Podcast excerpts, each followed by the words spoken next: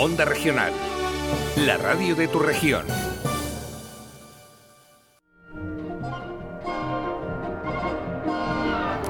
Bueno, pues con esa, con esta sintonía ya saben que hay que ponerse el delantal y coger un papel y un bolígrafo para tomar nota de las recetas que nos trae María Dolores Baró. Buenos días. Buenos días. ¿Qué tal? ¿Qué, qué, nos has preparado? ¿Para, engordar, seguro? Para disfrutar, para el problema no es lo que nos comemos. eso, para disfrutar. El problema no es lo que nos comemos. El problema es que no nos movemos tanto como, por mucho que lo intentemos. No es lo mismo. Yo hago un rato de pilate, hago un poco de zumba, pero no es igual. ¿Cómo va a ser igual la actividad diaria? Sube, baja, va. Tenemos muchas cosas que no nos damos cuenta. Y al no hacerlas, pues bueno, parece que la comida nos coge más cariño y se nos pega así, así a los, a los costaicos un poco más de lo normal. Pero bueno, ya también dicen que engorda la ansiedad. Eso iba a decir. También dicen que la ansiedad engorda. Entonces, antes de tener ansiedad, mejor comer un, comerse un buen platico. Y si es de Semana Santa, todavía mejor. Mira, he seleccionado un, una especie, un menú, pero no para comérselo todo, ¿eh? De una. Yo, es, por tocar Bien por la puntualidad. No, por Eso para empezar. sí, sí, porque si no van a decir, ponme que esta está como para hacer cartas de restaurante. Vamos a ver. esto, digo menú porque he escogido dos entrantes un principal y un postre, pero que, ya veréis que todo junto es una bomba. Pero bueno, por tocar distintos platos y distintas técnicas, ¿vale? Vamos a empezar con un, un bocado típico de Jumilla de esta Semana Santa, que son las famosas empanadillas de patata. Ah, qué bueno. A mí me llamaron mucho la atención porque están muy buenas. Entonces, bueno, la masa que llevasen es muy sencilla. Nosotros le solemos poner pimentón, pero ellos no, ellos solamente le ponen harina, aceite de oliva y sal. Yo, no obstante, como esto al final es la masa que le queramos poner, porque lo curioso es el relleno. Que cada masa tiene un punto distinto. Aquí en Murcia tenemos una que escaldamos la harina con el, con el aceite caliente, que es el escaldado de, la harina para las masas de, o de dulces de Navidad o de empanadas. Entonces ese punto como crujiente y como ligeramente hojaldrado, parece que aquí lo tenemos como muy interiorizado y nos gusta mucho, parece que eso va de la mano de, de nuestra empanadilla. Eh, las de Jumilla no tienen esa, esa terminación, es una masa más más básica, de hecho lleva solo harina, el aceite y la sal y no se escalda el aceite, se echa directamente, pero yo voy a dar la receta de mi masa de empanadilla murciana, pues si alguien quiere hacerla y rellenarla con el relleno que proponen en Jumilla, porque al final la empanadilla es rellenarlas con el relleno que queramos. Entonces, como normalmente los panaderos lo, echan todo así a ojo, yo recuerdo esta receta de Jumilla como harina, aceite y sal, y ya está. La masa viene como no lleva levadura... Con tanta pista no, no hacemos una empanada, ¿eh? Yo así como no. estamos para tirar harina, por eso vamos a usar la que necesitamos, y no lleva levadura. Vale. Bueno, mira, necesitamos 200, eh, yo le pongo 200 mililitros de aceite de oliva suave, 200 de vino blanco, 670 gramos de harina de trigo, 8 gramos de sal, 10 gramos de pimentón y 35 de manteca. Yo lo que hago es caliento el aceite eh, en el microondas bien caliente y en un bol tengo echada la harina. Echo ese aceite caliente con cuidado sobre la harina, empiezo a moverla y echo el resto de ingredientes. Mezclo y ya lo tengo y no hace falta casi ni dejarlo reposar. Si vemos que está muy caliente porque ha cogido temperatura y nos cuesta trabajo estirarlo, pues lo dejamos repasar, eh, reposar para que se enfríe un poco, pero no es necesario. Sale una masa súper agradecida, no se pega, eh, es elástica lo justo para poderla manejar bien y podemos hacer tanto empanadas como empanadillas pequeñas. Entonces, Qué sencillo. esta, me sale. Muy de verdad, que te sale, que lo hago yo, Carmen. Te digo, es de esas cosas que dice, pues yo, masa de empanadilla, vamos, ni loca. Pero esta, además, es que son 670 de harina de trigo. Yo dije, ¿qué más da un poco más que menos? Pues no, yo no pruebo a cambiarlo. No, no, yo cuando algo me sale bien no, no suelo probar mucho más, ¿eh? Entonces yo lo hago tal cual. Y sale perfecta, y sale buenísima. Solo hay que tener en cuenta que hay que escaldar el aceite, eh, la harina con el aceite caliente. Ya está, el resto es echar y amasar. Además es muy, agradable porque al no pegarse da gusto de, amasarla. Bueno, tenemos nuestra masa. Desestresa, la desestresa. Totalmente. La estiramos bien con un rodillo para hacer empanadillas. La técnica que usan en Jubilla es muy curiosa porque él sabe que si cogemos pegote y la estiramos es muy fácil que nos quede gorda la masa para hacer la empanadilla. Entonces ellos lo que hacen es que estiran toda la, la masa ponen un pegote del relleno, que ahora os voy a decir lo que ellos le ponen a, esto de, a, las, a las empanadillas de patata, entonces doblan como el que dobla la parte de arriba de una cama, ¿no? La vuelta esa típica de al lado de la almohada. Doblan, se queda el relleno dentro y con un, con un cortador de este dentado van cortando con la manica en el recogido del relleno y van cortando en forma de semicírculo o con un bol. Y es la mejor manera, estirar mucho y doblar y tener ahí varias empanadillas, más que hacerlo de forma individual. ¿Qué le ponemos? Mirad, unas patatas pochadas en aceite en una sartén amplia, aceite de oliva, pochamos patatas como si fuese para tortilla. Las escurrimos bien, las echamos en un bol, ahí le echamos piñones, perejil, ellos usan del seco del picado ese seco, no del fresco. Atún bastante escurrido de su aceite, pimienta, sal y huevo cocido cortados en trozos generosos. Entonces, hay que le pone pimiento, pero no es lo habitual.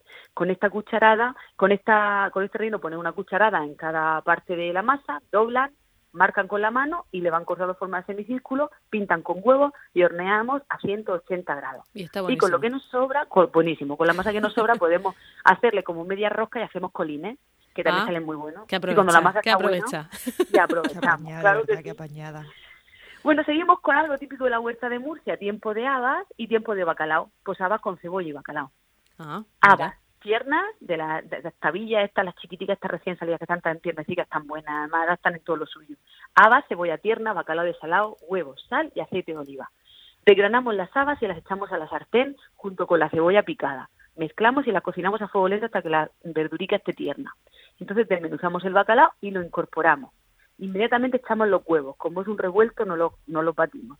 Los echamos, sazonamos al gusto con cuidado. Yo siempre recomiendo cuando usamos bacalao de salado, probar el bacalao antes de echarlo, puesto que es un salazón, lo, lo podemos probar que no está crudo, para ver el punto de sal que le han dejado, porque si lo desalamos nosotros podemos afinar un poco esto, pero si lo compramos ya desalado no sabemos quién lo ha desalado, si le ha dejado algo de sal o no. Entonces lo probamos y en función de cómo esté, sazonamos al gusto.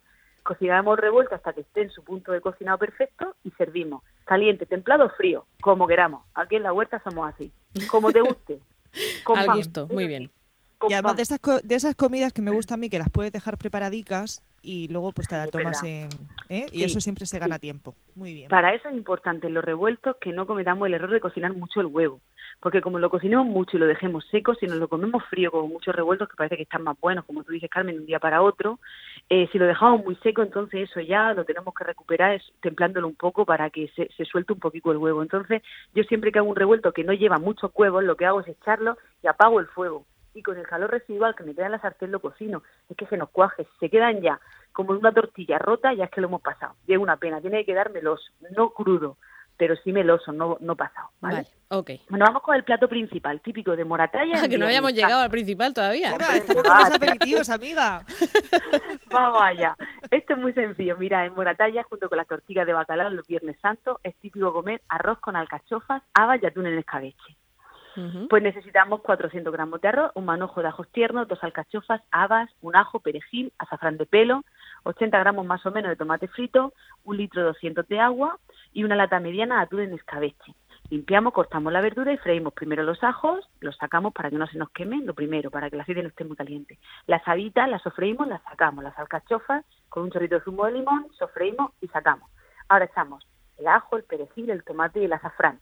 Cocinamos esto un minuto, le añadimos el agua y cuando rompe a hervir, echo el arroz y las alcachofas. Y cuando pasen 10 minutos, los ajos tiernos y las habas, que como son más, más blanditas estas verduras, se nos pueden deshacer si las ponemos desde el principio. Cuando nos queden 5 minutos, yo hablo de un total de unos 15, ¿vale? De cocción. Cuando queden unos 5 minutos, para que termine la cocción del arroz, abrimos el atún en escabeche, lo desmenuzamos y lo echamos sobre el arroz sin mezclarlo. Si lo queremos más fuerte de escabeche, hay quien le echa el propio escabeche. Y si queremos solo el toque... Con liquidico y todo, ¿no? con el liquidico, con el vinagre. Y si queremos solo pillarlo cuando mordemos la molla del atún, pues lo echamos escurrido, eso va en gusto. Y está exquisito, porque te estás comiendo una paella que no sea paella, porque el punto del vinagre, del, del ácido del, del atún te lo cambia totalmente. Y mm. está, está muy rico, muy recomendable. ¿eh? No deja de ser un arroz con verduras, pero con el atún en escabeche por encima. y terminamos con unas torrijas.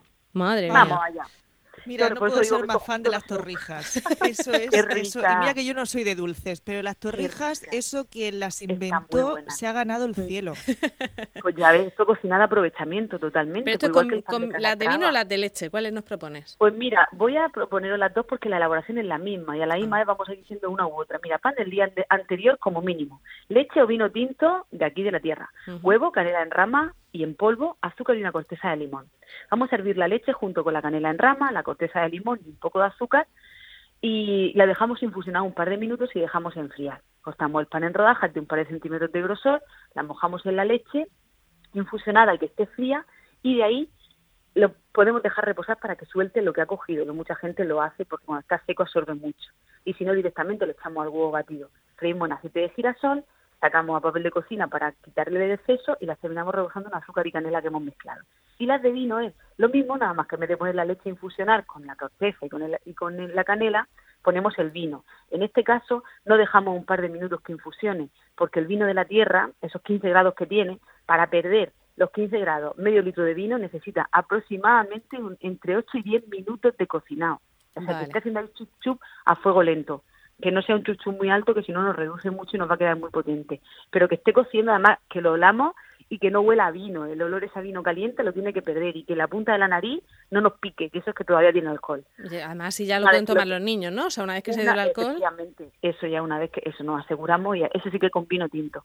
Y una vez que lo tengamos, pues igual lo echamos a una bandeja y ahí ponemos nuestra, nuestras rebanadas de pan y se quedan como color remolacha súper chulas, están buenísimas. Es importante evaporar bien el alcohol, si no esto no hay quien se lo coma, porque absorben mucho vino y si tiene algo de acidez del vino, esto es una bomba, vamos, y además que nos ponemos más contentos que vamos.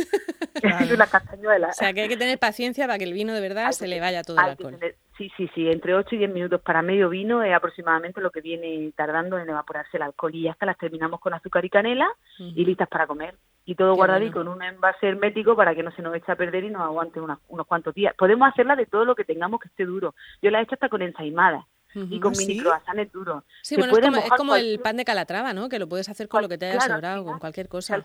eso, al final es humedecer una masa que está que está seca, al final es recuperarlas, igual que las masas madres estas que vienen de no sé cuántos años. Ya lo que hacen es recuperarlas con un poco de agua y partiendo de ahí, entonces siguen la elaboración. Pues esto es lo mismo, no tiene unos cuantos años, pero tendrá por lo menos dos días el pan. Y la hablando, recuperamos un poco la masa. Hablando de pan y de masa madre, la semana pasada estuvimos hablando de los panes, de la masa madre y todo eso que Marta la estaba haciendo y no te, no te hemos preguntado. No, no, me, no me he atrevido todavía. Ah, vale, vale, vale. La tengo ahí, la tengo ahí, ¿eh? O sea, está, está viva. La masa está, viva? Sí. ¿Te habla? Sí, sí, de vez en cuando tengo conversaciones, pero no me he atrevido todavía a usarla. Porque no, no sé la dosis, no sé la dosis, pero bueno, ya me, voy a poner. Venga, esta tarde me pongo y os lo cuento. Cómo me ha ido. Vamos con, Ah, Esta semana es semana de monas de Pascua. Pero tiene, un aspecto, tiene un aspecto asquerosillo, ¿eh? La masa madre. Tiene, de verdad, sí, sí, da, da como bueno, cosa. Modos, ya sabes tú que la levadura fresca no huele bien. Ya, cuando se lo a los niños huele así un poco, o sea, que no te preocupes que igual eso es normal. No, no, sí debe, sí debe ser normal, pero que, pero que no, no anima, ¿sabes lo que te digo? La miro, ella me mira a mí y no, y no. Y nada, de ahí se queda. Bueno, mientras no, mientras no vea que se mueve por el frigorífico, que la cosa va bien. Efectivamente. Bueno, os cuento, os cuento cuando la, cuando la utilice. Muy bien. Oye, de decía María Dolores también que semana de monas, como, sí, semana de, monas de Pascua. Yo, mira, eh, como lo de las monas tienen un prefermento, es un poco complicado y la gente le tiene un poco para atrás y la verdad que te desanima de ver todo el proceso que eso lleva. Sí, es un poco como el roscón de Reyes, ¿no? Que, es muy farragoso. Es verdad. Yo mm. animo a que se haga un bizcocho, el que solamos hacer en casa. Lo podemos hacer en formato magdalena o formato bizcocho y lo decoramos. Y ese puede ser nuestra mona de Pascua perfectamente. Al final la mona de Pascua es lo que se pone sobre el dulce, es a lo que se le llama mona realmente. Ya después aquí es que a las monas le llamamos los bollos, pero realmente la mona de Pascua es la figura que se pone en las decoraciones. Podemos hasta cocer huevo y pintarlo con colorante en agua y con un chorrico de vinagre para que se fije el color. Podemos poner eh, cereales mezclados con chocolate y cubrirlo todo nuestro bizcocho con esa cobertura que parece un maxi bombón para que cruja. Podemos hacer un chocolate cremoso mezclándolo con un poco de mantequilla y de nata. Podemos hacer muchas cosas y decorarlo con todo lo que tengamos de chocolate y ponerle huevos de chocolate o huevos cocidos normales y esa que sea nuestra mona. A cualquier masa nos vale y hay que cumplir con la tradición. Muy bien. Oye, y tampoco pasa nada si bajamos a comprar a la confitería, que están abiertas, que son servicio esencial también. ¿eh? pues mira, también es verdad. Muy bien, muy buena idea. Sí que es verdad. Bueno, María Dolores, muchísimas gracias por darnos este paseo por la región prácticamente. ¿eh? Hemos hecho Jumilla, Moratalla, Murcia y las torrijas que son universales, creo yo ya. Nos vamos con, dos kilos de satisfacción. Sí, por lo menos. gracias, María Dolores. Gracias a vosotras. Que tengáis buena semana. Hasta luego.